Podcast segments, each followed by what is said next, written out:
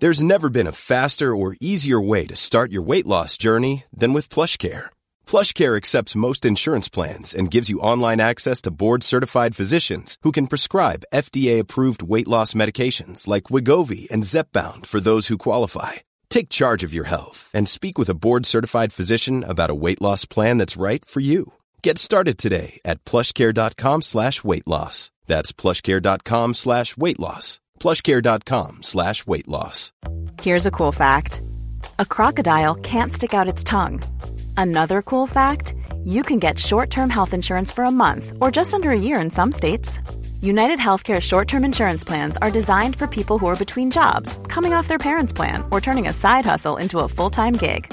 Underwritten by Golden Rule Insurance Company, they offer flexible, budget-friendly coverage with access to a nationwide network of doctors and hospitals. Get more cool facts about United Healthcare short-term plans at uh1.com. Hej på er! Oktober redan, tiden går så sjukt fort. Idag så har jag och Viktor fått förmånen att träffa två representanter från stiftelsen Choice. Choice är en ideell eh, förening, eller en organisation, stiftelse. Jag vet inte riktigt vad skillnaden är. Hur som helst, de jobbar med att åka runt i Sverige och föreläsa för ungdomar, eh, både på högstadie och gymnasie, som jag har förstått det, och informera om narkotika, alkohol och tobak. Så att deras syfte är egentligen inte att predika om varför man inte ska ta droger eller varför man inte ska dricka alkohol. Utan deras syfte är som sagt att informera. Så det här avsnittet är faktiskt mestadels informativt. Sen delar jag och Viktor med oss av lite egna erfarenheter och sådär. Men eh, syftet idag är egentligen att informera er om alkohol, narkotika och tobak. Vad det gör i kroppen, vad definitionen på beroende är och eh, hur vi faktiskt påverkas på lång sikt av de här olika substanserna. Sjukt eh, givande och intressant och lärorikt för mig. Det var jättemycket som jag lärde mig som jag inte visste innan. Så att, eh, jag hoppas att ni också får med er lite och att det här gör att ni faktiskt också kan ta ett choice, ett beslut eller ett val utifrån att ni faktiskt har kunskap om vad det här gör i kroppen.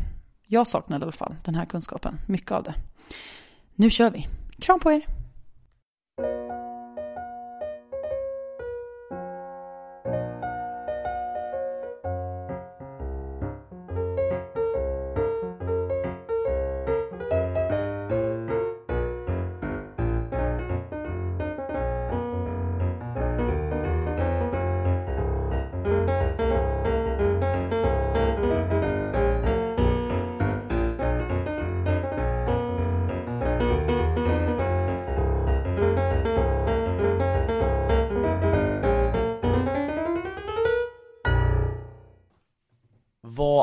Härligt och tack för att jag får låna era öron här en liten stund och eh, vi får tillsammans ska ni få uppleva eh, örongodis i form av ett ämne som jag är väldigt intresserad av och eh, det ska bli rafflande kul och intressant. Sitter här tillsammans med min vän Jessica, Hej! högoddsare, men också med Anja och Meta. Från, hej!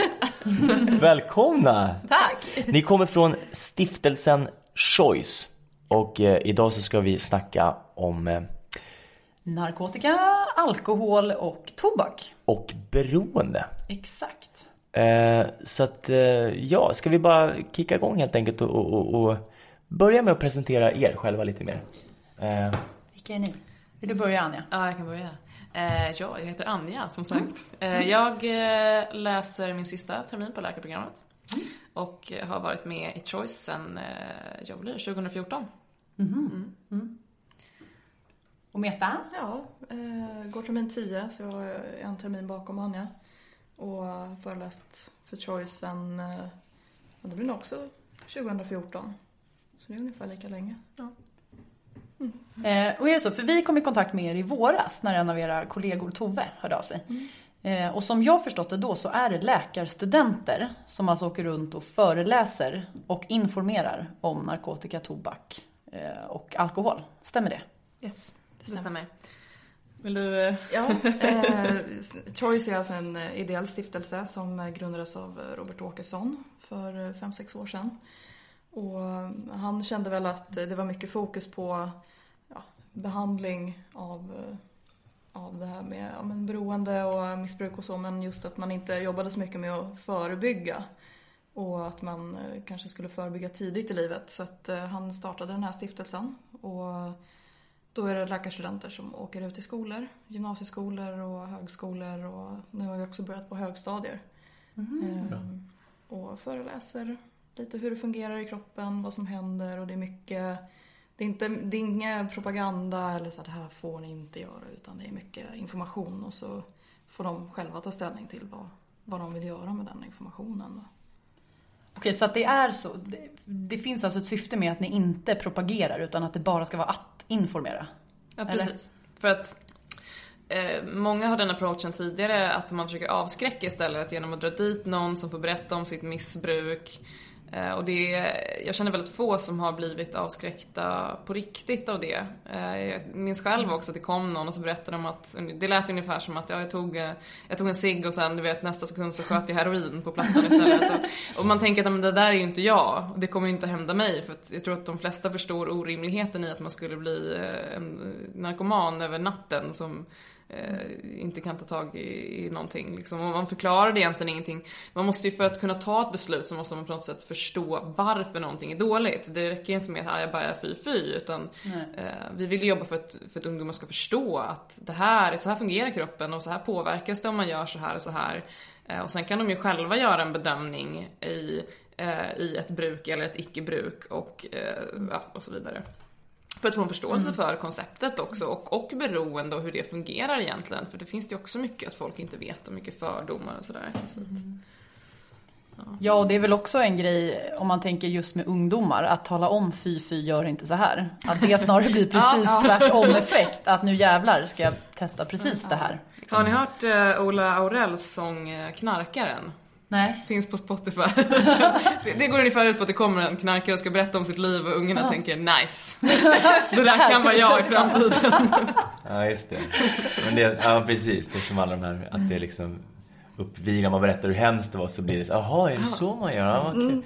Ja.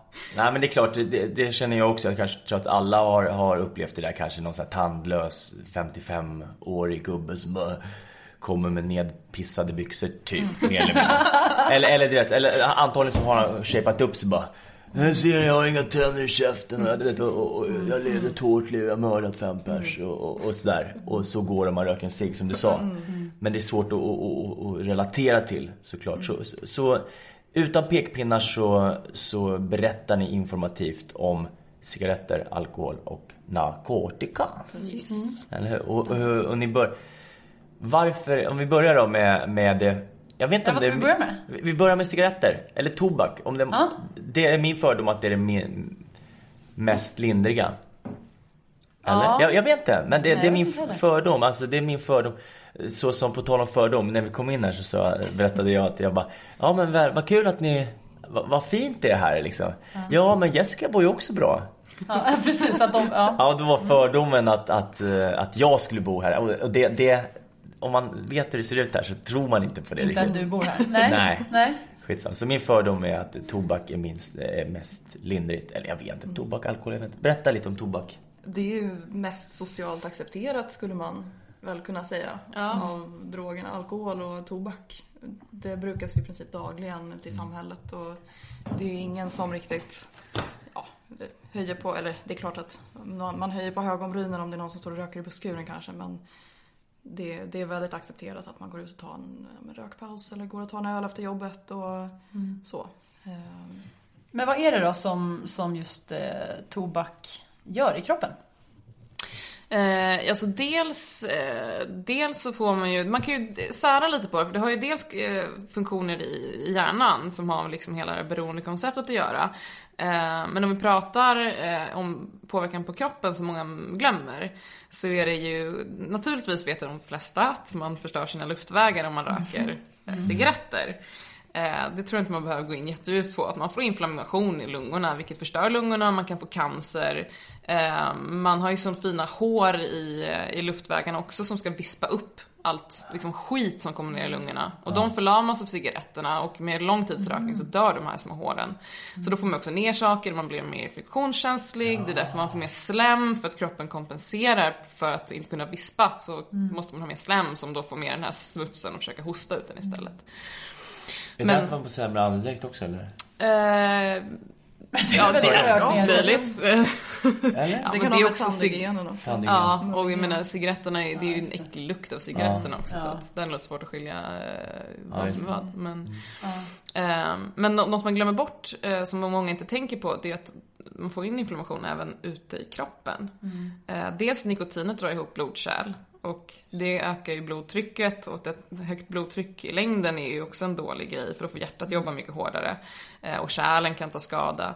Men rökningen orsakar också inflammation i blodkärlen. Det är inte bara lungorna som blir inflammerade utan allt det här liksom skräpet som, eh, som finns i cigaretter kommer ut och skadar blodkärlen och om blodkärlen skadas då får vi ju lättare eh, inlagringar eh, av fett och så som man får eh, åderförkalkning av eh, cigaretter. Och det är så det är kopplat även till hjärt-kärlsjukdom. Man brukar ju säga att man har sämre kondition av, eh, alltså av rökning, att man får det. Eh, Stämmer det och i så fall hur funkar det? Ja, vill du ta det? Ja, jag kan fortsätta prata om cigg. Eh, jo, nej men det stämmer. Eh, eller inte konditionen... Eh, ja, alltså på, sätt och vis. För att eh, det finns ju kolmonoxid i cigaretter. Och det binder ju in till eh, de röda blodkropparna så finns det ju hemoglo- hemoglobin som ska transportera syre åt oss. Eh, Problemet är bara att kolmonoxid binder mycket, mycket starkare till hemoglobinet än vad syre gör. Det är därför man till exempel kan dö av en kolmonoxidförgiftning, eh, ni vet här gasspisar och sånt som finns historier som har hänt. Ehm, Då kan man ju dö av det därför att om man bara andas in massa kolmonoxid, då får man ingen syre i kroppen. Nu dör man inte av att röka en cigg för att det är så lite, men det binder tillräckligt in för att vi ska få en sämre syresättning av blodet. Och då får man en dålig kondition för att om vi har en dålig syresättning i blodet, då orkar man inte. Ehm, Så att slutar man röka, då får man ju bra kondition igen. Så att det är ju ingenting som, eh, som håller i sig. Så länge lungorna är intakta. eh, Men efter lång tids rökning så har man ju förstört sina lungor också.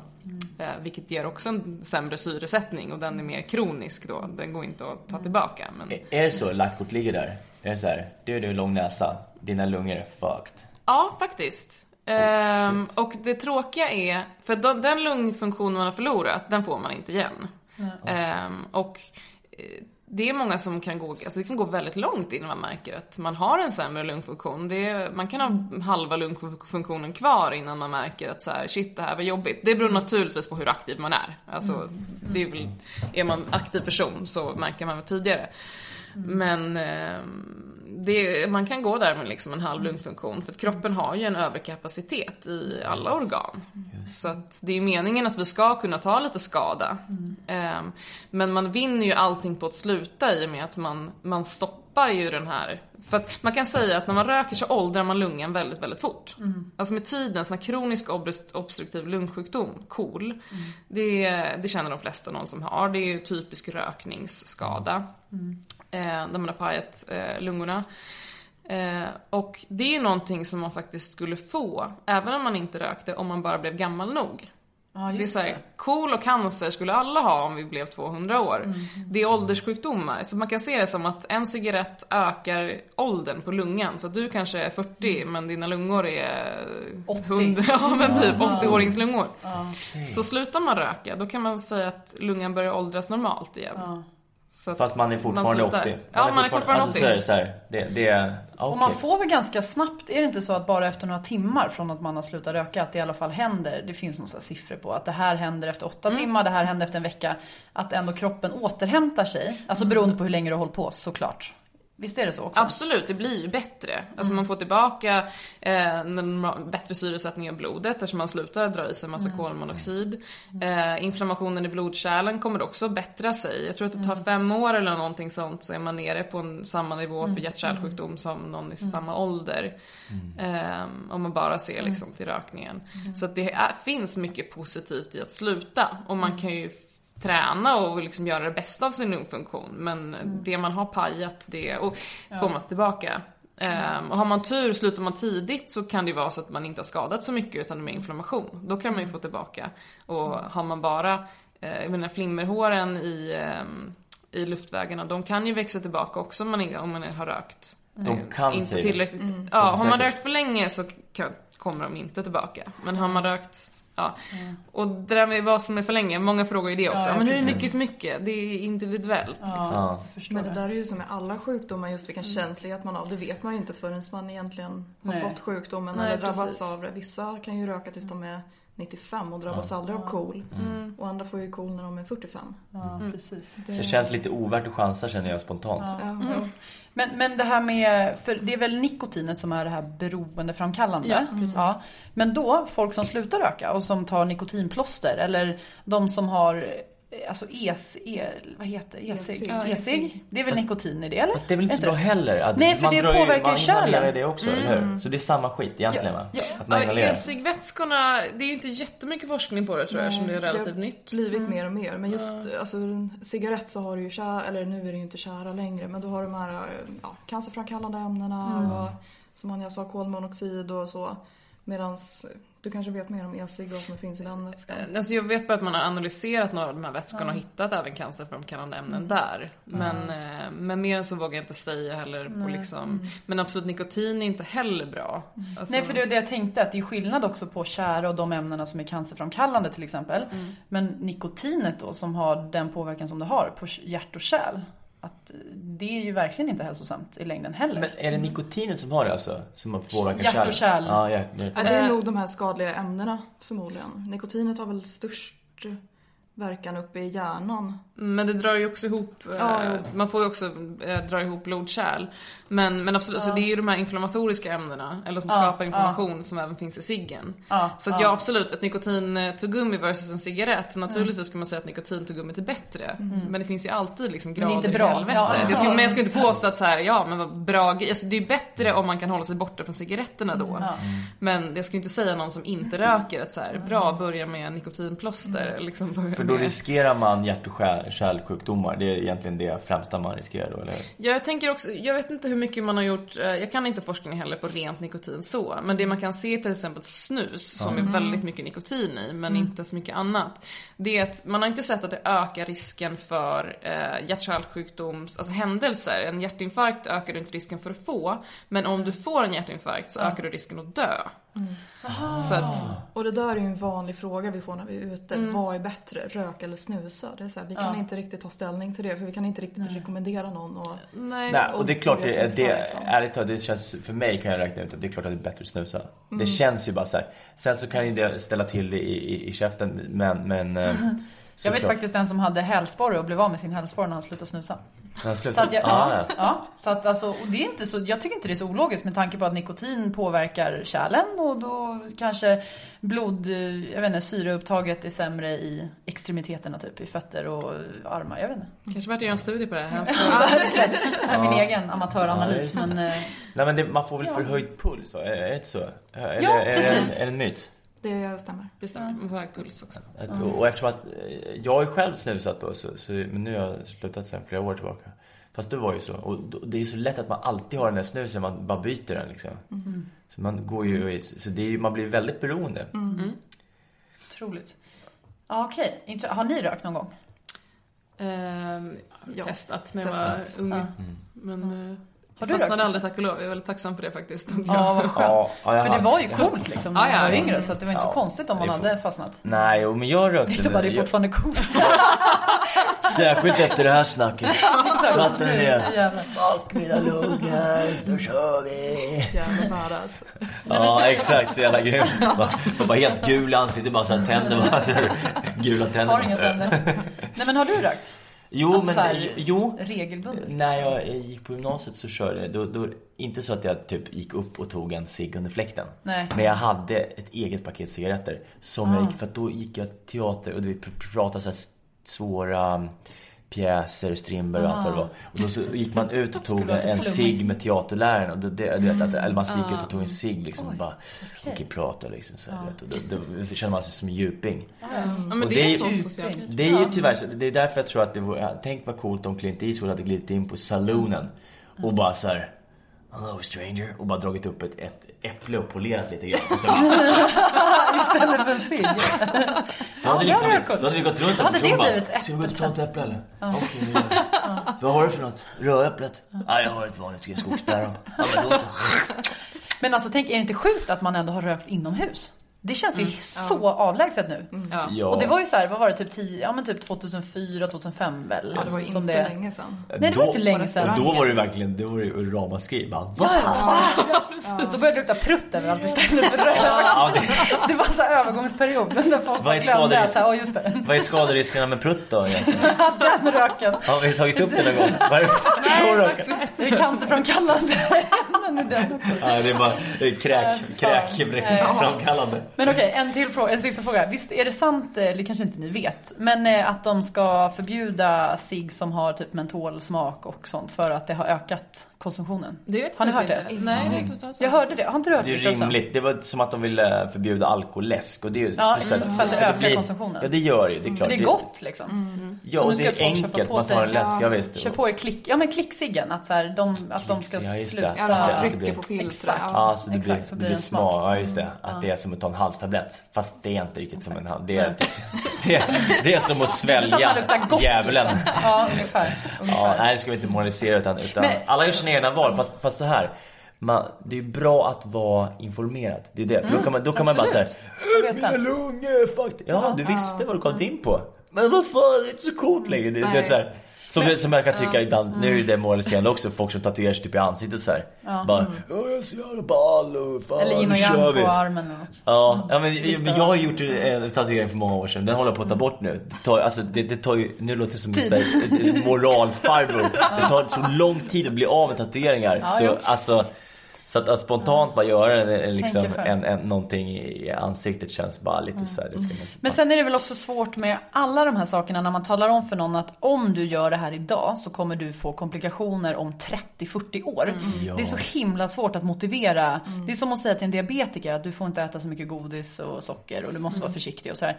För att du kan få bensår, du kan för tidig död och hit och dit. Men Ja. det är skitsvårt. Och speciellt Att ungdomar. motivera- ja. Man är inte färdig i hjärnan Man är förrän liksom dessutom. 22-25-årsåldern. Ja. Och då har man inte, det är ju frontalloben, det vill säga pannloben. Det är där man gör sådana beslut, och där man har sitt konsekvenstänk. Och det är man inte färdigutvecklad i Nej. förrän efter 20-årsåldern. Men det skulle jag säga, jag är jobbigt. 28, jag har fortfarande inte tanken på när jag är 80 så kanske jag blir mer rynkig för att jag solar. Det är en Ja, sån här nej, grej. precis. Folk bara, du kommer bli så rynkig Jessica för att du solar så mycket. Jag bara, jaha, men det är jag ju inte nu. Nej. Då får jag väl ta det då då. Och då om 30-40 år så kanske det finns något mirakelmedel så jag bara sprayar någonting i ansiktet så vaknar jag upp helt slät. Ja, Så men- tänker jag. Att det, forskningen går så fort fram så att det kommer liksom att lösa sig när jag är 80. Fast då, Så att- om, om du ja. blir helt slät så kommer det finnas andra tecken. Men, ja, ja. Ja, ja men det, det är svårt i alla fall att motivera sig när det är saker som händer så pass långt fram. Men om en så här bra övergång till alkohol tänker jag. Eh, är det sant att man blir mer bakis när man röker i samband med att man dricker? Vet ni det? Eller är det bara en... eh, Jag vet faktiskt inte om det gjorts studier på detta. Nej. Eh, om jag ska vara helt ärlig. Bra fråga. Jag, jag undrar lite det där just om man inte är van att röka och sen ställer sig och Ja. röker i rökrutan av en Ja. social grej och dricker. Att kroppen kanske inte riktigt är van att ta hand om de här toxinerna och så är man lite bakis redan i grunden. Ja, just det. Att det Mycket kan vara lite ja. det. Att nikotinet påverkar Ja, det. kärlen uppe i huvudet också. Att, ja, det blir som man- chock typ för kroppen för man är inte van. Nej precis, Jag man tänker kanske bara- får lite mer liksom huvudvärk eller. Jag tänker bara på mm, alltså första gången man hade tagit en cigg när man var ung, man mådde ju skit, det var ju inte roligt. Alltså, så jag tänker att, som du säger, att om man är ovan så... Men sen, eh, ja, sen med åldern så... eh, nej, Jag, vet faktiskt inte om man har gjort studier Nej. på det här och låtit folk röka och... eh, Ja, men det är nog och ovana. och- Jag tror att alltså de som röker regelbundet, där är det nog ingen skillnad. Men att de Nej. som bara feströker till exempel. Ja, att är där, man vaknar kanske med lite sämre smak i munnen också. Oh. Allting känns lite Mm. sämre. Det, låter svårt, alltså, det är svårt att skatta också det här tror jag. Bakis. Eller så, ja. det är subjektivt hur man mår. Så det, jag tror att det är väldigt svårt. Ja, och, och jag tycker det här är ju också en sån här, på tal om bakis så, så är det ju För det är ju det är ju väldigt legitimt att dricka och det är en stor del av vår, Mm. vår kultur och allt det där. Att Absolut, man bakis och, det, och en del blir så otroligt bakis. Men det går inte, jag kan ju inte sätta mig in i en annans hjärna och säga så, åh stackars Jessica för hon blir alltid så extra mycket bakis. Nej. För hon har en speciell sjukdom som gör att hon blir, eller alltså, al alkohol, allmänt så här, alkohol. Ja men det är det som är det sjuka med, du vet, vem, vem la alkohol i mina drinkar? Du vet, det var den jäkeln ska jag ta tag i för att jag blev typ, man blir lite typ full. Och typ ska inte, ja. Men, men alkohol då? Någon har sagt till mig att, eh, eller jag vet inte om det är en sanning eller om det är en teori, men att om alkohol, om man skulle lagstifta om det idag, så skulle det egentligen vara förbjudet med tanke på de effekter som det har. Ja, och att det är typ en av de få droger som gör oss aggressiva jämfört med andra droger, om man nu klassar alkohol som droger. Eh, Men så att, vad händer? Det är väl en av få eh, droger som gör dig fysiskt beroende. Det är väl här, typ Ja. heroin och, och alkohol som gör det, skapar ett fysiskt beroende. Som gör att du, om du är alkoholist så dör du om du inte får det. Ja men just det, du får de här uts- kramperna. utsättningssymptomen, vad heter det? Det en-. Du måste, trappa, du måste Ja. trappa, det. och så kan du, ja just det, Det är de delirium. här dille. Får Delirium. dille. Just Delirium det. tremens. Men visst heter Vad heter alltså, det? Delirium? Delirium tremens. Delir, delirium 3. För delirium är ju Det alkoholpsykos. typ. Är det ju. Direkt Det. Är det inte be- sant? det behöver inte vara en alkohol inblandad. Alltså man kan ju ha, man kan bli delirisk eh, oavsett. Förvirringstillstånd är väl eh, delirium? Psykos kan man alltså säga. Är det en psykos? Nej, psykos är lite annorlunda. Men alltså typ förvirring. Alltså. Förvirringstillstånd. Ja, att man, Och det behöver inte vara orsakat av alkohol. Nej, det kan orsakas så. Alltså man kan ju ha ett agiterat eh, delirium till exempel när man ser såna här, ni vet den här kannibaldrogen. Eh, alltså, jag inte, Bath bad, det här- badsalt. Alltså när man någon gick och käkade på någons ansikte, det var ett par år sedan. Ja, jo, jo, Ja, ja. jag tänkte bara, gud, de är sådär. Så att alla liksom snappar. Alla bara, ja, för fan, kannibaldrogen. Ja, nej men där är exempel en drog som utlöst ett agiterat delirium, alltså ett förvirringstillstånd som är väldigt agiterat och då går folk alltså crazy bananas verkligen.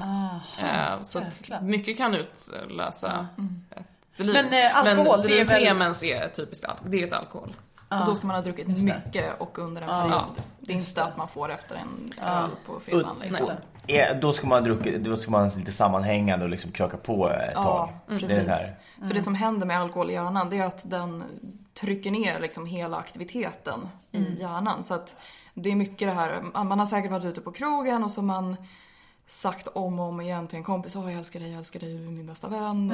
Och man säger liksom en sak flera, flera gånger om och det, det är så uppfyllande och upprymt i, det, i den situationen. Men om man skulle ha hört ett nyktert tillstånd så skulle man kanske inte låtit jätteskarp liksom. Ja, nej, nej, precis. Ja, jag, jag har ju eh, lite alkoholism och sådär i släkten så att jag, och och min farmor har ju alltid sagt, hon är ju nykterist och så, hon bara Viktor, eh, ingen, ingen otiställare. Det har hon alltid sagt till mig. Hon är orolig liksom. Men, men ta det försiktigt. Eh, ta, ta det vackert. Och så, och så säger jag, och så för mig, jag har aldrig tagit en återställare. Och och det har jag haft med mig, det har jag min farmors röst liksom. Att man får, man får ta det, man får gå igenom den här baksmällan då om man, om man dri- dricker. Och, och liksom, för det är så lätt, lätt att bara ta den enkla vägen ut. Och det är då man riskerar delirium och sådär, eller riktiga beroenden. Om man, man måste ju våga gå igenom det. Eh, Okej. Men ja, alkohol. Ja. Det är väl etanol som är, är inte formen C2H5OH? Eh, Eller säkert. H7. Det här med kemi var ju... Kemi var ett av mina Oj, starkaste jag satte mig ämnen på pottan med så jag kemifrågor. Eh, säkert. Eh, Det ser ut som en hund. H7, Det, det är lite så jag ja, minns det. ja. Fyllhunden som jag ritar kommer Exakt, molekylform. komma ihåg det. Men, eh, men eh, vill ni berätta lite kort då bara hur den liksom verkar i hjärnan och i kroppen? Ja, Ska vi ta hjärnan först ja då? men det blir Ja, men fantastiskt. Som sagt, det där, den trycker ner aktiviteten. Eh, Så att eh, den släpper ju på i princip väldigt många spärrar som man har om- när man är nykter. Det här med att man, man säger saker, man gör saker som man kanske inte gör i nykter tillstånd. Eh, Den, ja, Alltså den är lite rolig eh, på sätt och vis på det sättet att alltså, alkohol, vissa, mycket droger och sådär har ju en specifik receptor i hjärnan som den ger sig på. Men alkohol är lite en dirty drug kan man säga för den slår på allt möjligt. Så att i början när man dricker lite grann Då, då förhöjer den lite ens, ens känslomässigt och slår liksom mot receptorer som gör oss lite glada och lite så här uppåt. Ehm, eller kan förstärka känslor också. Det är därför man kan också bli aggressiv om man har jäkla dåligt humör. Alltså man har ju inte så mycket kontroll över sig själv längre. Men det är därför man blir lite såhär salongsberusad, då är det mer det som slås på med positiva, att man blir såhär, ja jag är snyggast och bäst och man, nej. Bra självförtroende. Ja, och sen då lite högre dos om man ska säga så. Så kommer alkoholen snarare i så fall binda in till de receptorerna som, eh, som blockerar, som hämmar, som du säger, att man blir liksom dämpad. Och det är då man blir så fumlig och inte kan prata ordentligt. Ehm, Tappar lite ja, balans. så balansen och, eh, och dricker man för mycket då så eh, är det, så slutar man andas och dör. Liksom. Men, Trist. eh, ja, det är trist. Jo. Jag har hört att, att fyra öl, tror jag att det var, nu vet jag inte vilken styrka på de ölen, men att fyra öl är, det är då vi når piken av glädje, eller man ska säga, och sen går det bara nerför. Att Sen de har kanske hittat liksom exakt mängd, ungefär Ja, såklart. alla ungefär, olika alla olika. Ja, alla olika verkligen, verkligen. En två meter Man kanske lång ska man. säga snarare en promille eller, eller något. Det kanske är lättare att Ja säga men precis. än ja, en, en viss absolut. alkohol. Eh, fast det måste väl också vara, promillehalt är väl också väldigt baserat på om du till exempel är väldigt tolerant. Jag hörde om en läkare som hade tagit emot en man på akuten och han hade haft 7,0 i promille. Och det, det, du ska inte leva då egentligen. Alltså det är så här, är ju död igen. Exakt, exakt. Och det är väl bara för att då är han så tolerant Ja. så att Då är man på den nivån att man, att man kör och han kunde prata, alltså han var ganska så här reko. Liksom. De går ju in i sån här delirium tremens och farlig abstinens när de fortfarande har en promillehalt i blodet som skulle göra någon annan berusad. Man tänker ju att så här, det är när de är nere på noll, men alltså de personerna som är så tillvanda, de kan ju komma in och vara akut dåliga i sin abstinens och fortfarande ha en promille på liksom Ja, två. de har fortfarande alkohol i De har blodet, fortfarande liksom. alkohol i Ja, ja. blodet. För, för de För typ de dör annars. Ja. Och de drar ju, kan ju dra i sig en, en välla flaska om det, om det krävs. Mm. Eller, eller liksom Välla, hårspray, hår, hårsprayen. schampo. Jaha. Ja, antingen schampo eller kanske schampo finns kanske alkohol, jag vet inte, det tror jag inte. Men, men, men jag tänker där? handspray, hårspray, hand, handspray. eh, Sprit. handsprit eller, eller hårspray till och med kan de ju dra i sig. Eller metanol, för då får de ju, förr fick de etanol. Ja. Eller alkohol. Tegul. Ja, precis. Så Men, och vad är det som gör att vi är så på, alltså vad är det som gör att vi är så olika toleranta? Är det kroppsvikt? Är det om vi har ätit? Är det om vi är trötta? Hormon? Alltså vad påverkar? Alltså dels har det ju att göra, eller vill du, jag känner att jag bara bla, bla, bla. Ja, men det är inget. Jag bara babblar. Ja. Nej men det är ju mycket som Anja sa just, eh, ja, men hur stor man är, vilk- vilka man är, kille eller tjej. För att tjejer har ju mer fett så att de mm. späder inte lika bra som killar gör. Vad menas, vad- berätta, vad menas med det? Ja men en, en tjej om den har högre fettmängd i kroppen så har man ju mindre vattenmängd. Så att om en kille och en tjej som är exakt lika stora, väger lika mycket, dricker en öl så blir tjejen oftast lite mer berusad för att hon kan inte späda den här alkoholmängden lika bra som killen kan. Och sen har det lite att göra med ja, men hur snabbt man bryter ner alkoholen och eh, hur tillvand man är, hur mycket man har druckit tidigare. Eh, är det, är det skillnad då på vilken alkohol? Vissa säger så här, nej men jag kan inte blanda sprit och öl, typ. Har det verkligen, är det så? Alltså påverkas man olika av vilken typ av alkohol man dricker? Alltså själva alkoholen är ju samma i alla drycker. Alltså det som gör oss Ja. berusade är ju etanolen. Sen kan det ju vara kanske man är mer känslig för eh, andra saker som skulle finnas i de här dryckerna som inte är själva alkoholen. Men eh, alltså det kan jag inte riktigt uttala mig om liksom. Det finns säkert något att man är känsligare mot vissa ämnen. Alltså vissa får ju eh, liksom histaminfrisättning till exempel. Så här, kan bli lite röda och få utslag av vissa typer av alkohol för att det innehåller liksom andra grejer som påverkar. Men alkoholen är fortfarande alkohol och bryts ner till samma molekyl som gör oss bakis. För det är ju inte själva alkoholen i sig utan det är ju nästa steg som heter acetaldehyd som är första nedbrytningssteget av alkoholen. Det är det som gör oss bakfulla, att vi mår dåligt. Och där är ju lite hur bakfull man blir, hur bra nästa Ja, steg precis. i nedbrytningen fungerar. Om man har väldigt bra enzymer i nästa steg så blir man oftast inte lika bakfull. Jämfört, så, ja. Men vad är syftet med att bli bakis? Vad är det kroppen försöker tala om för oss när vi får svettningar och illamående? Gift. Och... Gifter som går ur kroppen Ja. Det är gift som går ur Ja men som går ur kroppen. Du kan ju få i dig, du kan ju... så här om du blir matförgiftad Siv, du äter någonting dåligt. Mm. Var Då ska, du, nej, då ska du ju kräkas för att du ska bli av med det du har ätit. Eller Mm. så kommer det ut andra vägen. Då finns ju ett syfte med att nu mår jag illa, det vill säga jag vill kräkas för att jag ska göra mig av med det här. Men alkoholen har vi ju redan tagit in.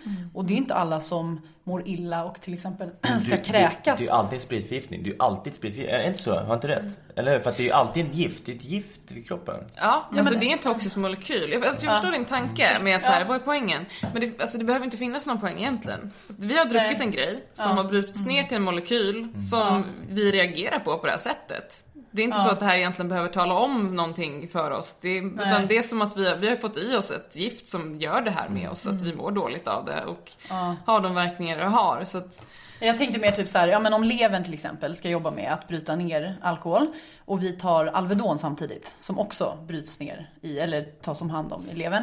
Att då blir, då blir ju det ena på bekostnad av det andra. Därför säger man ju att du ska inte ta Alvedon samtidigt som du dricker. Och att då kanske du får symptom som, som visar på att levern inte jobbar på som den ska. Det är därför jag tänker så här, är det något syfte?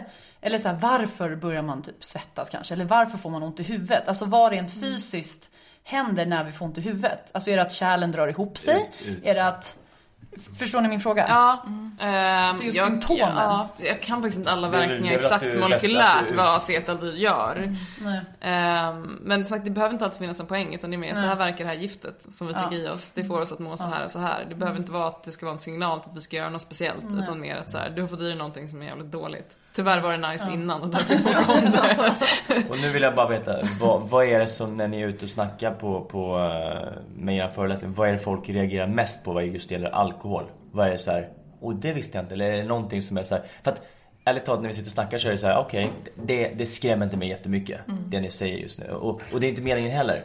Men, men eh, Alltså vad, på vilket sätt det är inte så att har jag känner en så här, oh, negativ. Nej, effekt? men du vet, det vore skönt, det här med cigaretterna jag berättade lite, det var lite så här, oh shit fan, lungorna blir knas för, för alltid. Då, jag, jag blir inte sugen på att gå ner och ta en cigg nu.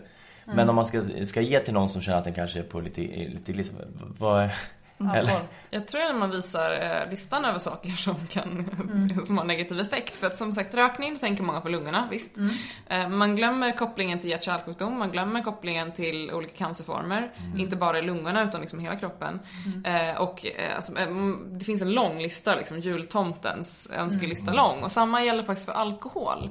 Att det är kopplat till väldigt mycket cancerformer. Eh, och det är kopplat till liksom, magsår, man, benskörhet, eh, alltså förutom liksom beroende och leverprylen. Eh, högt blodtryck, det är en väldigt vanlig orsak, en väldigt dold orsak också till högt blodtryck. Som många inte tänker på. För det krävs inte att man dricker speciellt mycket, utan det räcker liksom att man tar en öl till maten varje dag kanske. Eller liksom. Och så kan man då få ett för högt blodtryck av bara det. Och det glöms bort. Sömnbesvär är kopplat till, alltså det är väldigt, det är mycket, mycket mer än bara levern som tar skada. Och där återigen när folk vill veta, men hur mycket kan jag dricka? Och det är så, ja, alltså det är ju en dosfråga. Absolut, dricker du mer, större risk. Dricker du mindre, mindre risk. Men jag kan inte svara på exakt för en specifik individ. Liksom. Sen en annan sak som killarna reagerar Ja, mycket på. Precis, sånt. Ja. testosteronet sjunker väldigt, väldigt, eller väldigt, väldigt mycket. Men i alla infertilitetsutredningar så ingår ju en ordentlig alkoholutredning. Att man Aha, kollar. Men, Hos just killar eller? eh, framförallt hos killar för att det ökar östrogenet och sänker testosteronet. Både hos killar och tjejer då. kan man få bitch tits? Det kan man få. Och det, det är en av de här, Var försiktig! där har den här... äh, Ah, är killar Ja, så. Okej killar va, okej killar, ni kan få bitch tits och ni Men kan då- bli spritfeta. Man, eller det blir man ganska garanterat. Ja, Spritfet. mycket Alltså, kalorier det. Det är mycket det är kalorier. Så man kalorier. blir Mycket kalorier. spritfet, spritfet och, och, och, få bröst. och det är 50-50 att man får, får bröst. Antingen får man det eller så får man det inte. Plus om man försöker bygga muskler så får man sämre effekt. Oh god. Det är Om du samtidigt här- röker så får du dåliga kärl, då får du, eh, då får du impotens också. Så- Man får, ja just det. Du blir impotent, du, du blir steril, impotent. Det här borde vi ha en teckning på. Så att det här händer. Ja, för, precis, för det, det har att göra med det här det klassiska vinballetrycket. Det finns ju ett uttryck som heter vinballe. vinballe, ja, det. och det är väl kanske att, att eh, östrogenet tar över kroppen då på, på, en- på männen. Vinballe med bröst. Jag sa att man är så jävla... dig. Nej, så, snabbt funkar det inte. Det är snarare att man är väldigt full. Ja, Ja men en, en full man, en, en, en spritfet man med bitch tits och en vinballe som hänger och dinglar. Och massa mage och inga muskler. Och massa magvingar. Eller hur? Okej guys. Men Kom ihåg vad ni hörde först. Beach 2017. Nej, förlåt. Jag. Eh, jo, jag var på en föreläsning om missbruk och nu minns jag inte om det här gäller alkohol och andra typer av droger eller om det är bara droger. Men är det så att belöningssystemet i våra hjärnor har vi i alla nivåer, alltså både i vårt cortex, alltså vår hjärnbark, i vårt limbiska system, som man skulle kunna säga vårt känslocentra, eh, och även i hjärnstammen. Eh, är det så att alkohol påverkar de här receptorerna, alltså vårt belöningssystem, på alla de här nivåerna? Vet ni det? Att det är därför det är så starkt just med eh, alltså vårt belöningssystem, att vi så lätt blir beroende. För att den interagerar liksom, i alla delar hjärnan.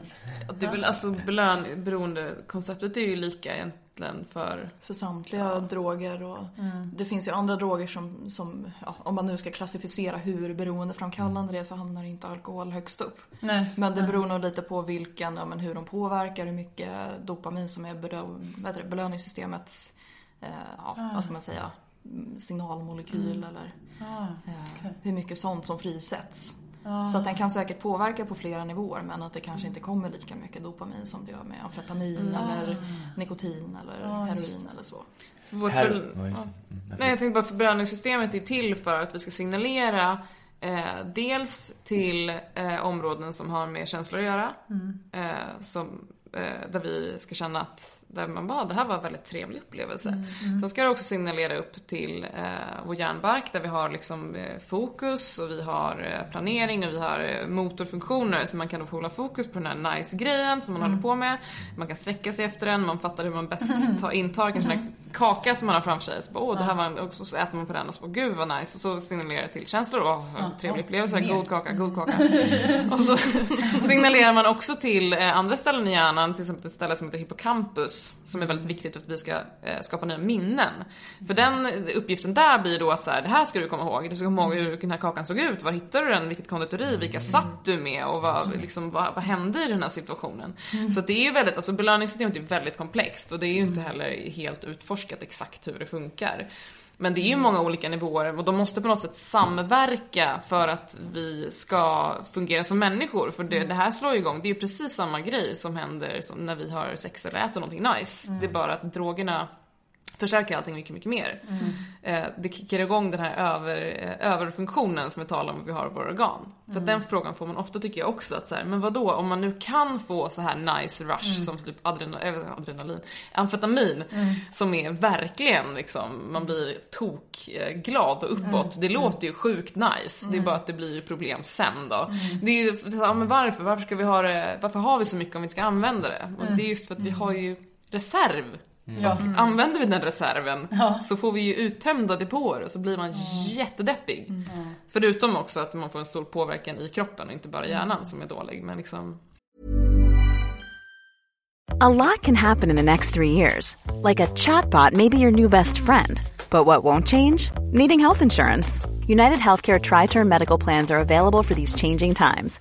Underwritten by Golden Rule Insurance Company, they offer budget friendly, flexible coverage for people who are in between jobs or missed open enrollment. The plans last nearly three years in some states, with access to a nationwide network of doctors and hospitals. So, for whatever tomorrow brings, United Healthcare Tri Term Medical Plans may be for you. Learn more at uh1.com. Want flexibility? Take yoga. Want flexibility with your health insurance? Check out United Healthcare Insurance Plans. Underwritten by Golden Rule Insurance Company, they offer flexible, budget friendly medical, dental, and vision coverage that may be right for you. More at uh1.com. Mom deserves the best, and there's no better place to shop for Mother's Day than Whole Foods Market. They're your destination for unbeatable savings, from premium gifts to show-stopping flowers and irresistible desserts. Start by saving 33% with Prime on all body care and candles. Then get a 15-stem bunch of tulips for just $9.99 each with Prime. Round out Mom's menu with festive rosé, irresistible berry chantilly cake, and more special treats. Come celebrate Mother's Day at Whole Foods Market.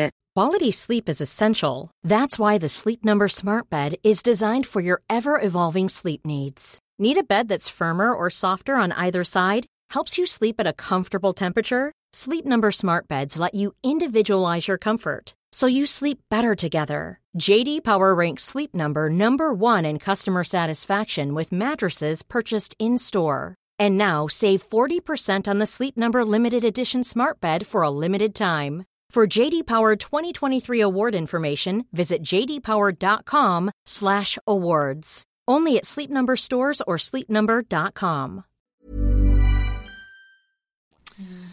Hippocampus, jag, för jag läste det här om någon för många år sedan. Hippocamp hypofysen. Hippocampus. Hippocampus. Hypofysen, vad är det för någonting? Är det någon? Det är en annan struktur. Det är en annan struktur. Eh, för jag, för jag, eh, jag, det är bara, jag fick för mig att serotonin bildas i hypofysen. Ja, eh, det är bara jag känner. Jag vet inte om det är rätt eller... Hypofysen är till för massa eh, Hormoner. andra hormoner. Det är typ Okej. så sköldkörtel och lite sånt. Och att problemet med att ta de här drogerna som, som kickar igång serotonin eh, Serotonin som är en signalsubstans eh, och, Och och eh, dopamin och, och, och, det dämpar faktiskt serotoninet. Det, det dämpar Det dämpas. Dopamin går upp, serotonin går ner. Och serotonin är någonting som, vi, eh, som gör oss nöjda. Alltså det är en slags nöjdhetshormon. Mm. Så det är också det att man får jättemycket dopamin och bara ah nice, fett nice, mer, mer, mer, mer. Och så, dämpas kick, eh, den här uh, stopp, jag är Mm, nöjd. Så att man får liksom mindre av det. Precis. Oh vad bra. För att det där, det där berättade en, en, eh, en person som i min närhet som hade problem med just det här. Att det fanns, eh, som höll på med amfetamin. Eh, och då, eh, att det fanns aldrig något att skratta om. Ja, det fanns aldrig något att, att skratta åt. Det var så här, nej det finns inget kul. Det är ingenting. Det finns inget, vad fan skrattar ni? Det finns inget kul. Men det var ju, den här personen bara var liksom Men det är väl att, att eh, vissa droger förstör våra receptorer och att de faktiskt inte alltid kan nybildas. Eh, s- ja, och då s- ibland serotoninreceptorer, eller bland annat serotoninreceptorer. Visst är det så? Och det här, nu pratar vi droger. Jag vet inte om det gäller alkohol också, men just droger. Vissa. Men det är ju oftast att hjärnan är inte riktigt van vid det här starka påslaget som blir Mm. när vi tar en drog och så får vi den här äh, floden med dopaminfrisättning. Så då skyddar den sig genom att dra tillbaka receptorer, tar in dem inuti Mm. cellerna och det tar ett tag för det här att komma tillbaka till normala nivåer. Men det kan återställas till normal funktion. Men det man kan se är att en väldigt kort period, om man tar amfetamin i tio dagar ungefär, så tar det mellan ett och ett halvt och två år tills receptormängden har återställts till det normala. Åh jäklar! Så att om man drar på festival någonstans och liksom tar då så kan det ta ett bra tag innan man liksom har kommit tillbaka till det här. Så att eh, om man har någon hobby eller så som man liksom tidigare fick så här glädjekänslor av eller så. Då kanske inte är så jävla spännande längre efter den perioden. Det kickar inte igång på samma Men, men eh, är det därför vi fortsätter dricka alkohol? För det här med serotonin då, att det dämpar, att vi inte känner att vi är nöjda, det vill säga vi vill ha mer. Men att dopaminhöjningen gör att vi blir mer modiga och vågar mer och blir mer det här spänningssökande och söka kickar typ. Och att det är därför vi fortsätter dricka, för att vi inte blir nöjda typ. Är ni med vad jag menar? Ja, om det hade Eh. höjt serotoninnivåerna, alkohol, då kanske vi faktiskt hade nöjt oss efter en viss gräns. Alltså så.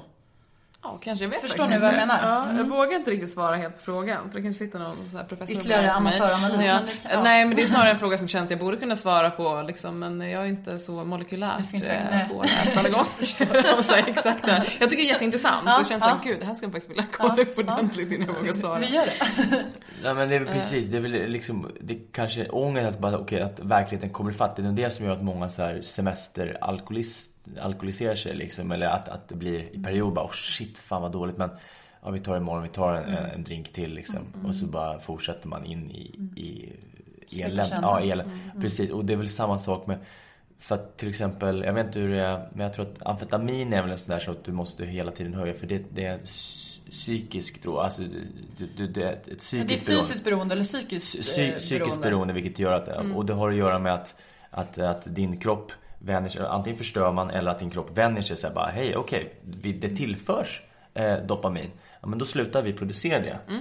Eh, bara så här, okej vad, vad, vad skönt. och, då så, och, så, och så blir det skönt. Och det innebär att många, när de är som värst, de kan ju behöva ta kanske så här 10 gram kokain per dag för att för att typ ens orka gå, upp, gå ut ur lägenheten. Att det, det, det, det krävs hela tiden mer och mer och mer. Så till sist så, så är det liksom bara för att ens kunna...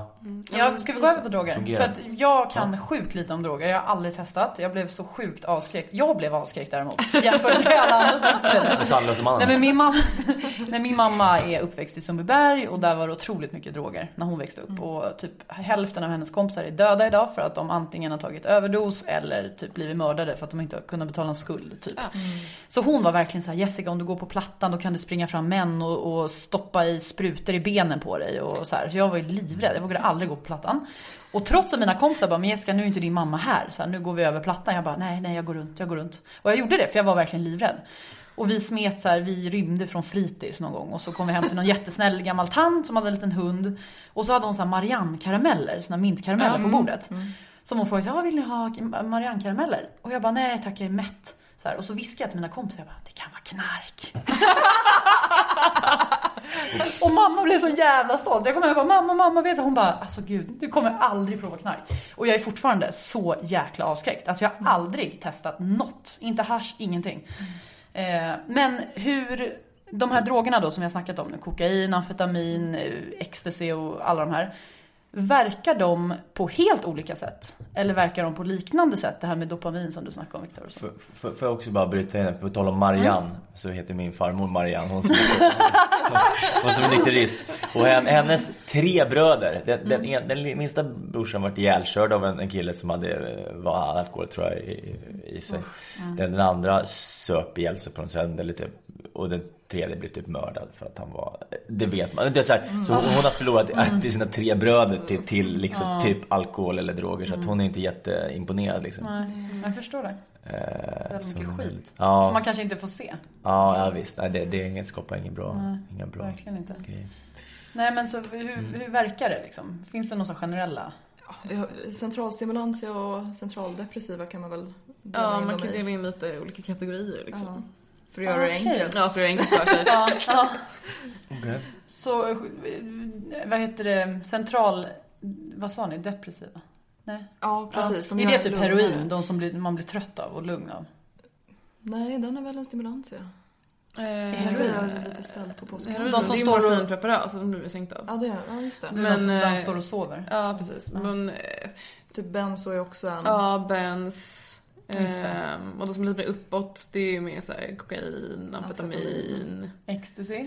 Ja, Ecstasy precis, det blir är man uppåt av. Precis att liksom heroin och sådana alltså morfinpreparat är sänkning. Mm. Och cannabis blir man väl framförallt sänkt av också.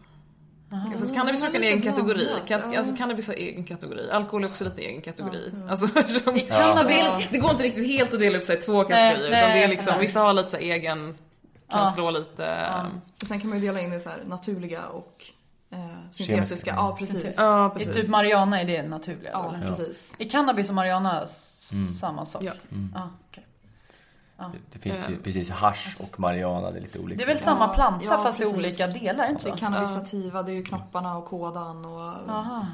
Det där är Tove expert på. Ja precis, vi borde Det haft Tove. Hon är ja. Det spelar, vi ska inte lära ut att knacka. Alltså, det, det, det spelar ingen större roll. De som har gjort det, de har koll på det ändå. Så Ja, jag men menar, och, och, vi, behöver inte lära, vi behöver inte informera om det. Men, men däremot så, vad man vet om haschrökare är ju, om vi börjar med hasch som då, som är kanske den vanligaste, eller som överlägset måste vara den vanligaste drogen. Inte jag marijuana vanligare?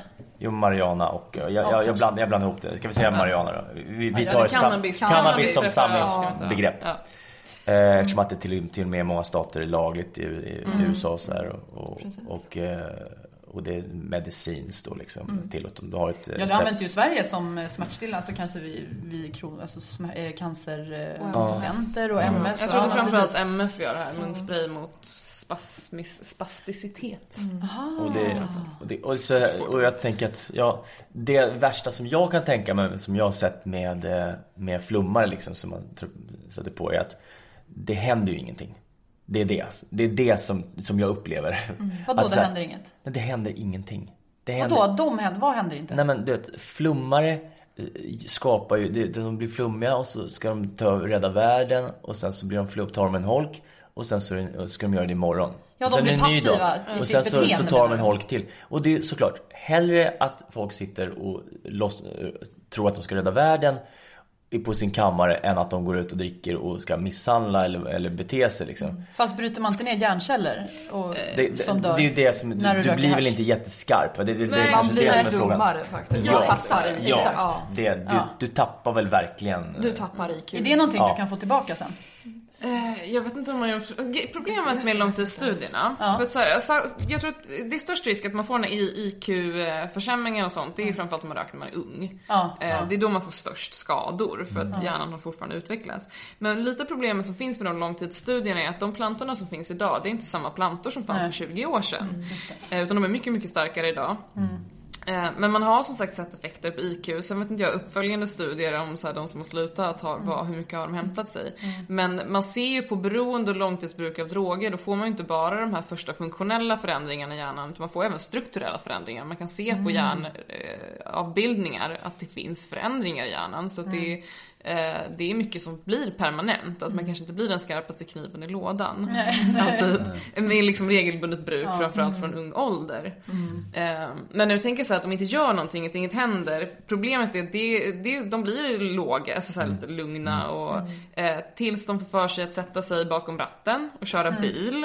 Eh, det är ju samma som alkohol, man, man blir ju inte snabb. Så man ska ju inte liksom röka på och köra en bil. Det är en jättedålig idé. Eh, Omdömet blir sådär. Omdömet blir sådär. Och reaktionsförmågan Ja. också sådär. Sådär. sådär. Ehm, och det kan utlösa psykoser.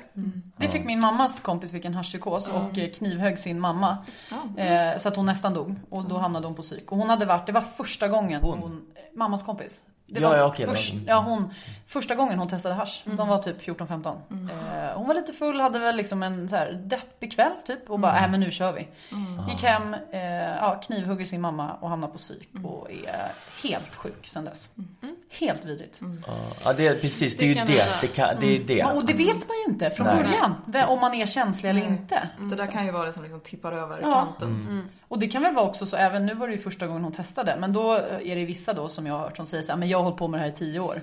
Men de kan väl också få, eller? Ja, så här helt det kan man plötsligt. få. Man kan få senare också. Alltså det Ja. lagras ju in. Alkohol blir vi av med ganska snabbt eftersom det är vattenlösligt. Men eh, eh, THC kan ju, det är ju fettlösligt så det kan man lagra in också och ha kvar hur länge som helst. Just det. Så att man kan drabbas av psykos sent. Och sen, för, och visst då är det många fortfarande såhär, ja men det kommer inte hända mig såklart, som alla känner. Ja, ja. Och många bara, ja men det är ändå, det är inte så himla farligt. Så här, ja visst man dör inte knall och fall av att röka marijuana, det är inte en sån drog. Men man kan inte se bort ifrån att det finns. Och jag menar också om man röker, då förstör man ju sina lungor precis som vanliga cigaretter. Eh, Men man kan inte se bort ifrån att det finns den här risken att, att få en psykos och det finns risk att trigga också en schizofreni till exempel Ah, hos just känsliga individer det. som kan ligga latent. Latent, just det. För den ökningen, även när man då har tagit hänsyn till i studier Just att, för jag menar, ibland är det svårt att skilja på vad som är vad. Vissa kanske hade liksom en eh, påbörjad schizofreni innan, vissa kanske hade kontakt, liksom psykiska problem.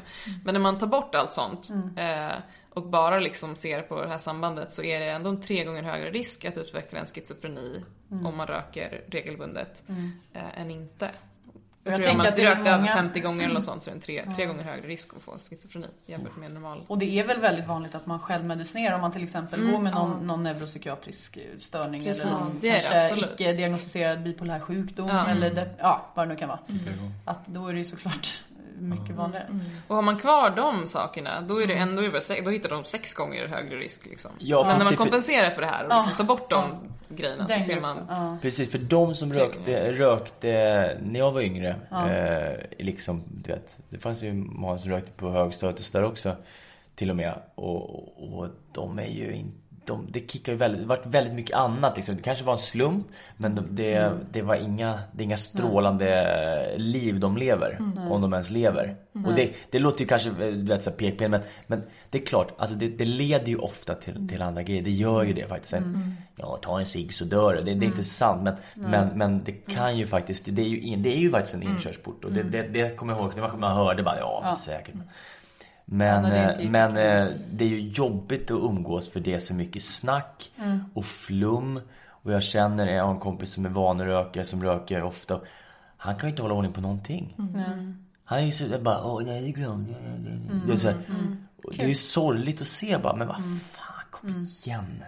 Och då- Jättesorgligt. ja, det är verkligen... Och det är så legitimt så här- idag, alla gör det. Det är inte ens, alltså, Nej, alla- Ja men alltså, fast när jag, när jag växte upp på gymnasiet, då var det så här, om jag kom till en fest där någon liksom tog droger eller satt och rökte på, då var jag så här, wow, vad är det där? Men idag så är det ju liksom inte alls lika, det är inte konstigt. Jag, det tycker jag fortfarande. tycker du inte? Du reagerar inte om någon röker det här? Jo, jag reagerar jättehårt. Men mina kompisar reagerar inte. Alltså för att det är mycket, mycket vanligare och mer öppet idag. Även om det är förbjudet. Men folk pratar om det som att det är, ja men jag går och tar en öl. Ja, jag går och tar en att, alltså för att man har lärt sig på något sätt att det är en snäll drog. Ja, så här, ja. ja men det är bättre än alkohol och, Ja. Och det är så svårt. Alltså, Det är, Det är som med alla droger, man kan inte, med droger, droger. Man kan, svenska. Man kan inte, man kan inte jämföra riktigt. Alltså olika droger är olika droger. Och man kan inte jämföra dem för att de har olika verkningsmekanismer och de har olika biverkningar. Och bara för att någonting är sämre än eh, något annat så betyder det inte att det där som var bättre alternativ är ett bra alternativ. Nej. Eh, och jag menar, cannabis är lika beroendeframkallande som alkohol. Man får inte samma eh, utsättningssymptom. Och, men, men, eh, Men det får man väl efter ett tag, alltså efter typ två, tre veckor kommer ja, väl, man, eller hur? Man, man kan få det, absolut. Ja, men det är ja. inte samma, eh, det är inte dödligt. Nej, sättet nej, som- nej, nej. Utan det är egentligen bara alkoholabstinensen som är farlig. Heroinabstinensen är fruktansvärd, men den är inte farlig. Nej, men, eh, men det är ändå det är ju beroendeframkallande liksom. Och det är många som förnekat det jättelänge. Förutom en, en kille som jag kände som eh, rökte väldigt mycket. Han sa ju det direkt, han bara, nej men jag är beroende liksom. Så att han var ju ändå, han, han var positiv till röka och gillade röka. Men han var ju helt med på att han hade ju blivit beroende. erkänner. Ja, det är väldigt få som erkänner tror jag. Ja, men det är ju mycket, det är ju alkohol och tobak också. Så jag Mm. Ja. kan sluta om jag vill.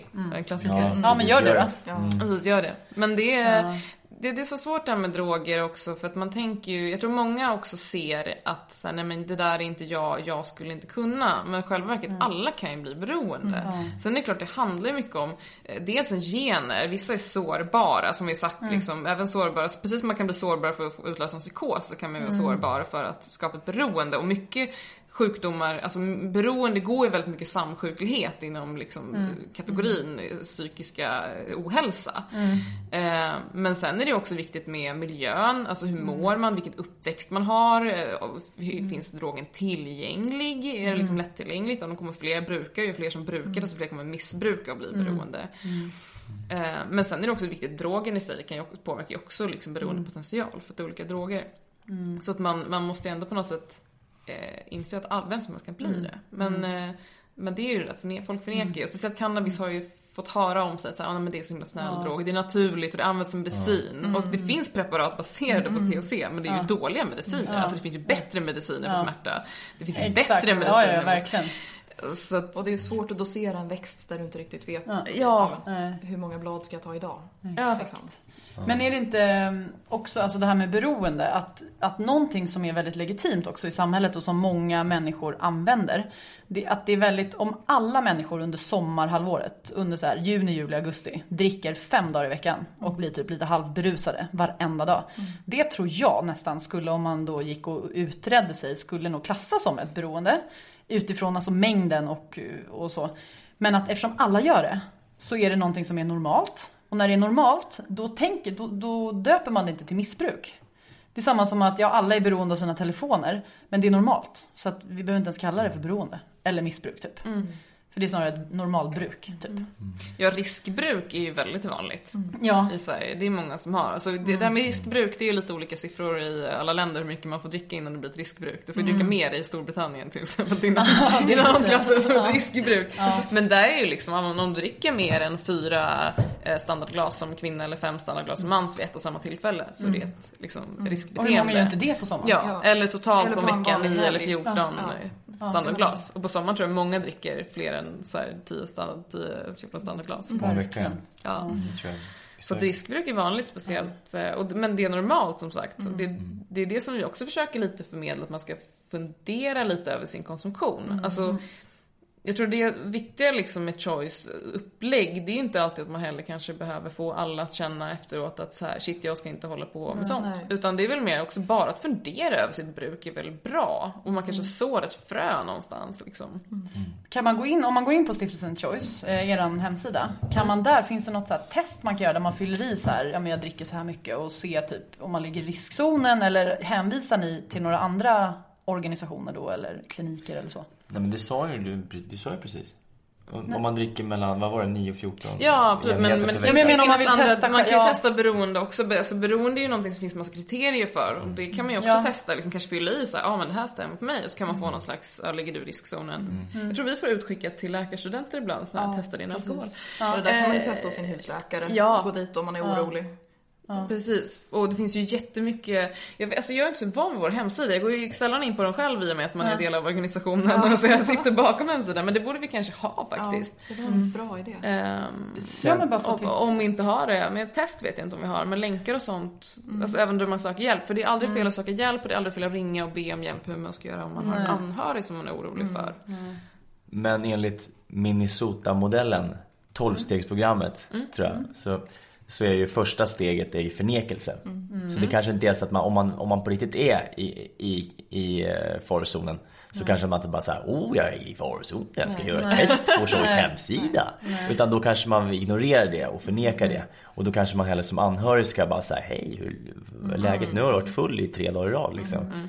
Ännu Vad viktigare händer? då som anhörig. Ja, så jag tror att det är... Ja, nej, sitt men ansvar och- Ja. att se. Försöka. Och det blir så lätt hänt att, för det är så ursäktat bara säga det är lugnt, det är lugnt. Nej men, ja. Det, ja. Ja, det, är det inte var, det är ju inte vara en schysst kompis och, låta, och blunda för när man ser att det, det är bara hej vad, vad, vad fan händer? Men det är, det är lite som att berätta att någon har dålig andedräkt. Det är svårt. Det är jävligt svårt. Och Men det, det- är men- ja. tabu och skam Ja. bakom här diagnosen också. Så det kan ju vara en anledning att man väljer att inte söka också. Ja, verkligen. Man måste jobba, man får tänka vad man kan göra själv och det är väl att försöka skaffa en positiv, bättre norm. Att istället för när någon inte dricker så kanske man istället för att peta och bara varför dricker du inte, varför dricker du inte? Kan man bara låta det vara som att det är naturligt. Man kan ha... Mind your own business. Ja. Jag blir så irriterad när andra människor ska Fast försöka påverka. mind you? Det- visst- Jo men alltså om du, om du och jag går på fest och du inte vill dricka alkohol och du dricker Loka. Ja men drick Loka. Varför ska jag försöka övertyga dig om att dricka alkohol då? Bara för att Jag ska ha roligare. Ja men ja precis. Jo, jag vet. Ja men för att jag ska ha roligare. Det är det jag menar. Det var när bara så här, motsägelse eftersom att jag just sa att don't mind your own. Alltså att, att, att vi Jag är ju väldigt mycket mind, Vi är ju väldigt mycket mind your own business Ja, i Sverige. Vi är individualister. för att vi bryr och vi, oss. och Ja. vi, vi säger inte till. Det är därför jag säger så här. Mind about others business as well. Du vet, Ja, det ja, du om. absolut. Det, då- det är snarare det än att säga så fan skit i, skit i vad jag gör. Eller så. För i det fa- Mm. Absolut, fallet men så är du, det klart att man då ska... är det ju för att du bryr dig om någon annan. Inte för att säga jag kommer inte ha lika kul om du inte dricker. För Det då är det ju bara ego. Jag tror att, eller jag har varit med om många gånger så jag bara Kom igen, drick, drick med mig och att folk ska bjuda, drick något eh, järn och det, att man, man dras in i grejer fast man inte vill egentligen. Det är så det, det, det, man bara, nej men jag vill inte. Det Verkligen. Jättebra reklam för ett tag sedan. Just det var folk som satt och åt kakor och så var det någon som Ja, just ville ha en kaka. Ja, kaka. Och då blir det liksom att hela gruppen sitter och tar Ja. en kaka. Ja, Ja just det, jag kommer ihåg det. De gör väldigt bra reklamer tycker jag generellt. IQ. Eh, Ja, ja det är jätte. Det är väldigt bra. Eh, Ja. Ja, precis. Men hörni, tack för att ni kom Nej. hit. Nej, förlåt. Vi, vi måste lite, Ja, lite vi bara, bara runda av lite. Vi måste prata om kokain, amfetamin, Aha. heroin. eh, de här grejerna. Ecstasy, spice. Eh, vad är... Bara liksom- de här grejerna, så bara rabblar upp tio olika Ah, Okej, droger. ska, inte, göra- ska vi inte Jo, gå jo, kör. eller? Vad är det du vill veta? Nej, alltså jag, jag bara känner, vad är min polare, Eh, min eh, liksom äldsta vän, han jobbar som socialsekreterare eh, i en kommun där det finns väldigt mycket droger. Och, och han berättade att det är en ny, jag kommer inte ihåg vad den heter, den har, den har lite olika bokstäver. Ja, men det är den nya, som är svinbilligt och du blir helt sjuk. Och du dör kanske inte av drogen, alltså du dör för att du tror att du blir typ, att du kan flyga, så du hoppar från en byggnad. Eller du tror att du kan stanna tiden och gå framför en buss. Eller du, du, du, du, du liksom hoppar i, du kan, tror att du kan simma fast, alltså du Du tror att du kan simma? du tror att du kan simma typ i ett vattenfall och sånt. Eh, och, Jag du? kan simma! och, och, de, och det, ungdomarna dör som flugor. För, På grund av det här. De blir helt skev verklighetsuppfattning. Och, och vad är det här liksom?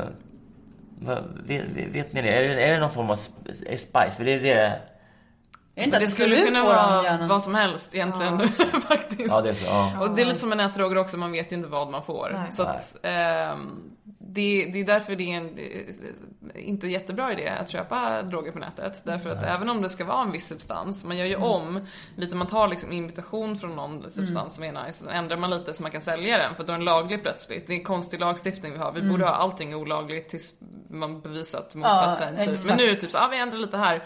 Nice, då kan vi sälja den här lagligt tills de har kommit på att det här var en Ja, dålig just grej. Och Så då de byter gör vi. olagligt. Men man vet inte vad man får. Eh, Man får typ en molekyl. Men man vet ju inte hur man ska dosera den. Eh, och man vet inte vilken skit man får på sidan av. Man kanske får den där grejen som man faktiskt köpte, men sen får du en massa bajs Och hur ska också. du kontrollera? Ja, som kanske krockar med det där. Och så, ja, hur kontrollerar man? För att det det är där liksom att man utlöser någon slags psykos, det kan ju väldigt många olika narkotika göra. Mm. Och det går ju trender liksom i nätdroger, vad som är poppis och inte. Och spice är vanligt och där är också eh, jätteolika liksom styrka och massa annan skit i dem och ibland lite blandat eh, spice och lite ecstasy och lite, alltså gött och blandat i en tablett. Eh, och sen, eh, ja, har man otur då, det är ju vissa sådana som har kommit ut på marknaden och sen börjar folk dö som flugor. Och de kanske försvinner lite snabbare när folk börjar inse att jag kanske inte vill dö det är inte snabbt. Men tillräckligt många har ju tagit den för att det ska vara dåligt. Liksom. Det gick Sen någon kommer nästa nästa grej. dokumentär om dem som nice, drog, som jag inte kommer på vad den. Men där. precis, men det är ju... Och, då är det ju så här... För det var ju många som sa så här, bara, att droger är så dumt. Det är klart att droger, det går inte kanske att få det, det ruset utan droger. Alltså så är det ju. Alltså, det är kanske Ja, därför många absolut. flyr. Man ska ju inte, se- man ska inte säga Jag, att hade det... inte droger varit nice hade ju ingen gjort det. Nej, exakt. Alltså, man ska ju Och det- inte, det, och- det är och säkert det- asnice. Ja, ja, ja, och exakt, det är ju därför tar, folk tar. Men, men, Ja. men då får man ju kanske då väga. Då är det bra att veta. Okej, nu, nu gamblar vi Mm. Med döden. Eller vi gamblar med att jag ska bli eh, sjuk i huvudet på riktigt. Och vad är konsekvenserna och lite så här, Ja. att jag motiverar att jag inte testar det för att jag vill inte testa för jag vill inte veta hur härligt det skulle vara. Nej. Och vad jag faktiskt går miste om för då är det mycket jobbigare att tacka nej. Nu är det inte, jag vet ju inget. Jag vet att alkohol, där kan jag dricka i måttlig mängd och jag kan ha kul på fyra öl liksom. Ja, och det lyckligt. räcker. Lyckligt Eh, så. ovetande. Man, Exakt, det, jag det är är en dörr hellre som man det. inte vill öppna liksom. Medan en Mm. kompis sa till mig, jag vill veta vad jag säger nej till. Mm. Jag jobbar inte så. Ja, nej. Jag håller med. Det vill säga, jag kommer tycka om det. Det är det jag är rädd för. Så, Ja, Det är klart, de flesta gör det. De flesta tycker de att det är här- härligt liksom. De här som Jag utgår precis, från att det är nice. Heroin är väl att säga att det är liksom det bästa Mm. någonsin som går att uppleva. Och de här som står på plattan och liksom bara, de står i konstiga ställningar och bara det är så här, De mår ju så Det är jävla de bra. lyckligaste av alla. Ja men du vet, de mår så bra, de mår ja. så bra där. Och liksom det är värt och, och i den här storyn har jag, tror jag dragit förut, men jag träffade på, eh, skulle mellanlanda Oslo, skulle vidare någonstans. Jag var där tidigt i morgon och så kom det en, en, en tjej, hon var 19 år med sin, sin kille, han var lite äldre. Och de var ju liksom, de skulle sälja någonting till oss, någon, någon bandspel eller vad, jag kommer inte ihåg vad det var. Men, men, men så började vi snacka liksom och, och, och, och hon, hon var ju som sagt 19 år. Och hade ju börjat med heroin och hon bara, "Ja, men jag kommer från liksom en, en, en fin familj. Och min pappa har gjort allt för att få mig att sluta liksom. Han har verkligen gjort allt. Men det går inte. För, för mig är det, jag, jag kan inte välja tillbaka. Jag vet att varenda gång jag, jag riskerar livet varenda gång. Och, an, och om jag lever mer än ett halvår så är det ett mirakel. Men jag kan inte sluta. Jag kan, jag kan, jag kan inte sluta. Eller kan, Och- jag vill inte. Nej men, nej, nej men hon var ju alltså ändå rim, alltså, rimligt sund. Alltså, du vet, Hon bara, nej jag, jag, jag vill, det, det, man måste förstå, det är så svårt att förstå tror jag för Ja, oss. Vad, vad det där är. För det är så, det, det, och den abstinensen är väldigt, spelar- väldigt jobbig också. Det spelar en ingen roll. Och, och, då, då tar och, och min morsa var, det här är en jättesorglig eh, upplevelse, men, men hon var eh, familjehem åt, en- åt en tjej som hade börjat med heroin. Hennes eh, bror hade, hade dött i en överdos för några år innan. Och alltså heroinister, när du har börjat med heroin så har, alltså, lever du ett år så är det, då, då är det, är typ sjukt om du håller på. För det är, det, det är gamble och ro, roulette liksom varenda gång, rysk roulette. Och, och då så, så eh, de blir ju också, narkomaner, missbrukare blir så manipulativa liksom, lär sig att säga rätt sak och kan ju få alla och, och liksom fixa pengar, låna av alla möjliga och luras och ljuga. Och, men, men morsan såg ju igenom det här och bara, nej men det går inte och så, och så hade hon då smugglat in och, och tagit och, och bara, det går inte så du måste. Och så vart hon, åkte hon ut och hon var 21 tror jag. Eh, Och, eh, och hamnade då på ett LVM, lagen om vård av missbruk. Men det är så överbelamrat så det finns inte plats. Så, att, så att de, bara, de hade henne i två dagar eller vad det var. Och sen skickade de ut henne på, på gatan igen. Och det- Och, och så ringer, och då ringer hennes mamma till till min morsa och jag vet inte hur jag ska säga det här men, men eh, hon är död nu. Hon, har- hon klarade sig i åtta timmar. Efter att hon blev utsläppt så, så var hon, tog hon en överdos och var död. Alltså du vet. Ja, det är så fruktansvärt det där. Och just det där, om någon läggs in på ett vårdhem och sen när de kommer ut igen så tar de oftast samma dos som de gjorde innan och då har de tappat toleransen.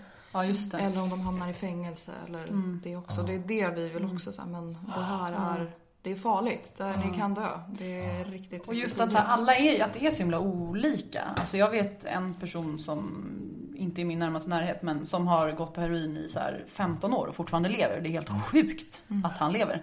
Så att det är ju jätteindividuellt. Det jag försöker förmedla är verkligen så här, du vet inte. Du har ingen aning. Det är, det är rysk roulette liksom.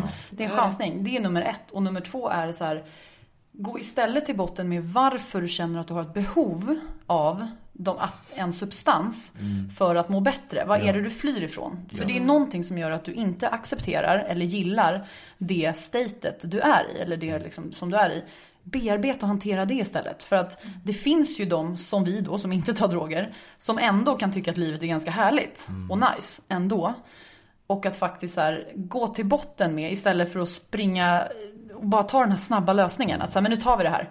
För fan, man vet inte. Tänk en extra gång. Tänk en extra När man ja, fastnar går inte att backa. Nej. Som säger, får man en beroendesjukdom då är, det, är liksom, det börjar som ett val. Visst, man väljer ju att man ska ta det där Mm. knarket, vilket nu är. Man väljer att man ska dricka massa alkohol. Mm. Men sen när man väl går in i bero, ett beroende, Då då, styr har det man. Mm. inget val. Då styr det en och då är det väldigt, väldigt svårt att backa. Det vet ju alla. Mm. Tänk bara på rökning, hur svårt det är att sluta röka folk. Det är ju samma mekanismer som är igång. Så att, Och hur mycket lidande det är. Ja. Mm, verkligen. och jag menar, jag tänker ju ofta på hur tacksam jag är för att jag aldrig fastnade i rökning. Mm. För att, men man träffar ju väldigt många, speciellt rökare inom sjukvården, alltså Mm. gamla. Det är ju ingen hittills som kommer in med en svår KOL och inte kan andas. Ingen har ju sagt det var värt det. Nej, nice. nej. liksom. Aldrig, nej. Aldrig, utan snarare det spontant att de ser att man är ung och bara röker du? Och man nej jag röker inte så bara, bra. Och speciellt Och alltså samma sak med njutningen. liksom folk som tar droger, många där är också så här, ja men fan börja inte liksom. Nej, men nej. de är där och de behöver det. Men alltså det är det, jag tror att man tänker ju inte så långt kanske att fastnar du så är det fast. Och sen att det alltid börjar med, eller oftast, liksom att för det sa i alla fall han som föreläste för oss om missbruk, att det börjar med att du, att du alltså, aktiverar belöningssystemet. Att du får ett rus, att du känner njutning och kick och härligt och massa glädjekänslor. Sen, när det går över till ett beroende, då är det snarare för att döva ångest. Ja, och då är det ju inte ens njutning. Det är Nej. bara för att du inte ska Det är för känna... att komma upp i den här typ Basal normala nivån. Exakt. Och det Liksom. finns ju vissa grejer som kickar och då är, då är ju det sex en grej och det är Ja. de här droger och så även spel. Det kan jag också ge en sån- Belönings- ja. ja, precis, Ja, Just det här har jag hört att det är de grejerna som kan... kan Träning är ju också. Träning kan, ja, Alltså, endorfiner. endorfiner. Ja, absolut. Ja, det kan också, hård träning kan, kan utsöndra Men det finns ju absolut. sunda saker som, där du kan aktivera belöningssystemet. Ja, absolut. Också. Det är bara att de här... Ja. Så trä, Bra, träna och ta en morot istället. Okej? Det var kontentan. Så ta med äpplen och morötter till krogen, ut till Ja. rökrutan. Gör det till fruktrutan istället. Och jag ska göra vad jag kan liksom eh, från mitt håll och försöka påverka filmindustrin att, att göra mer filmer som handlar om, om gangsters som går in och bara såhär, ja, exakt. Ta ett äpple istället. de bara såhär, vadå äter du kärnhuset? Jajamensan det gör jag. Överdosera gojibär istället. Ja, bara, Nej men fan, tänk efter en extra gång. I alla fall. ja, tack så jättemycket. Tack snälla för att Tack ni kom hit. komma. Hoppas vi kunde svara på några frågor. Massor, massor. Vi länkar till er sida också så Ja, att men om det är det så att ni har fler frågor så får man höra av sig till er. Mm. Absolut. Och Om om ni är ute och föreläser. precis, hur kan man, kan man boka på något sätt? Det kan man, det kan man göra via sidan va? Om man Ja, skulle känna lärare kan ut. boka, det kostar ingenting för skolan. Wow. Och Gud vad bra. vi föreläser så mycket som det bara Ja. går. Ja. Fantastiskt. Gör det. Och jag ska säga, ni som inte ser och bara får uppleva det här i öronen, ni, ni ser väldigt eh, friska, unga och. och, och, och, och, Inga rökrynkor runt och, tro, och trovärdiga ut. Ja, Det, det är en fördel tror jag, att man kan känna Ja. och relatera. Precis. Det ser så trovärdigt ut. Det känns som att vi inte alls gör det nu. Ja, ja, nu, nu ska jag bara säga. Jo, jag menar mycket. Jag menar det. Skakar här samtidigt. Ja, men ofta är det såhär, man bara, vadå? Ja, men det blir för, vadå, vill du låna pengar? Vad, vad är grejen? Varför är du trevlig mot mig? Jo, men jag vill gärna det. Ja, hörni, tack snälla för att ni kom och lycka till med era läkarstudier. Tack. Ha det bra. Hej då!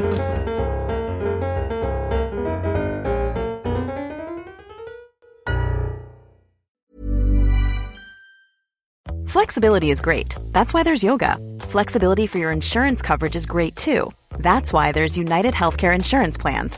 Underwritten by Golden Rule Insurance Company, United Healthcare Insurance Plans offer flexible, budget friendly coverage for medical, vision, dental, and more. One of these plans may be right for you if you're, say, between jobs, coming off your parents' plan, turning a side hustle into a full hustle, or even missed open enrollment. Want more flexibility? Find out more about United Healthcare Insurance Plans at uh1.com. Mom deserves the best, and there's no better place to shop for Mother's Day than Whole Foods Market. They're your destination for unbeatable savings, from premium gifts to show-stopping flowers and irresistible desserts. Start by saving 33% with Prime on all body care and candles. Then get a 15-stem bunch of tulips for just $9.99 each with Prime. Round out Mom's menu with festive rosé, irresistible berry chantilly cake, and more special treats. Come celebrate Mother's Day at Whole Foods Market.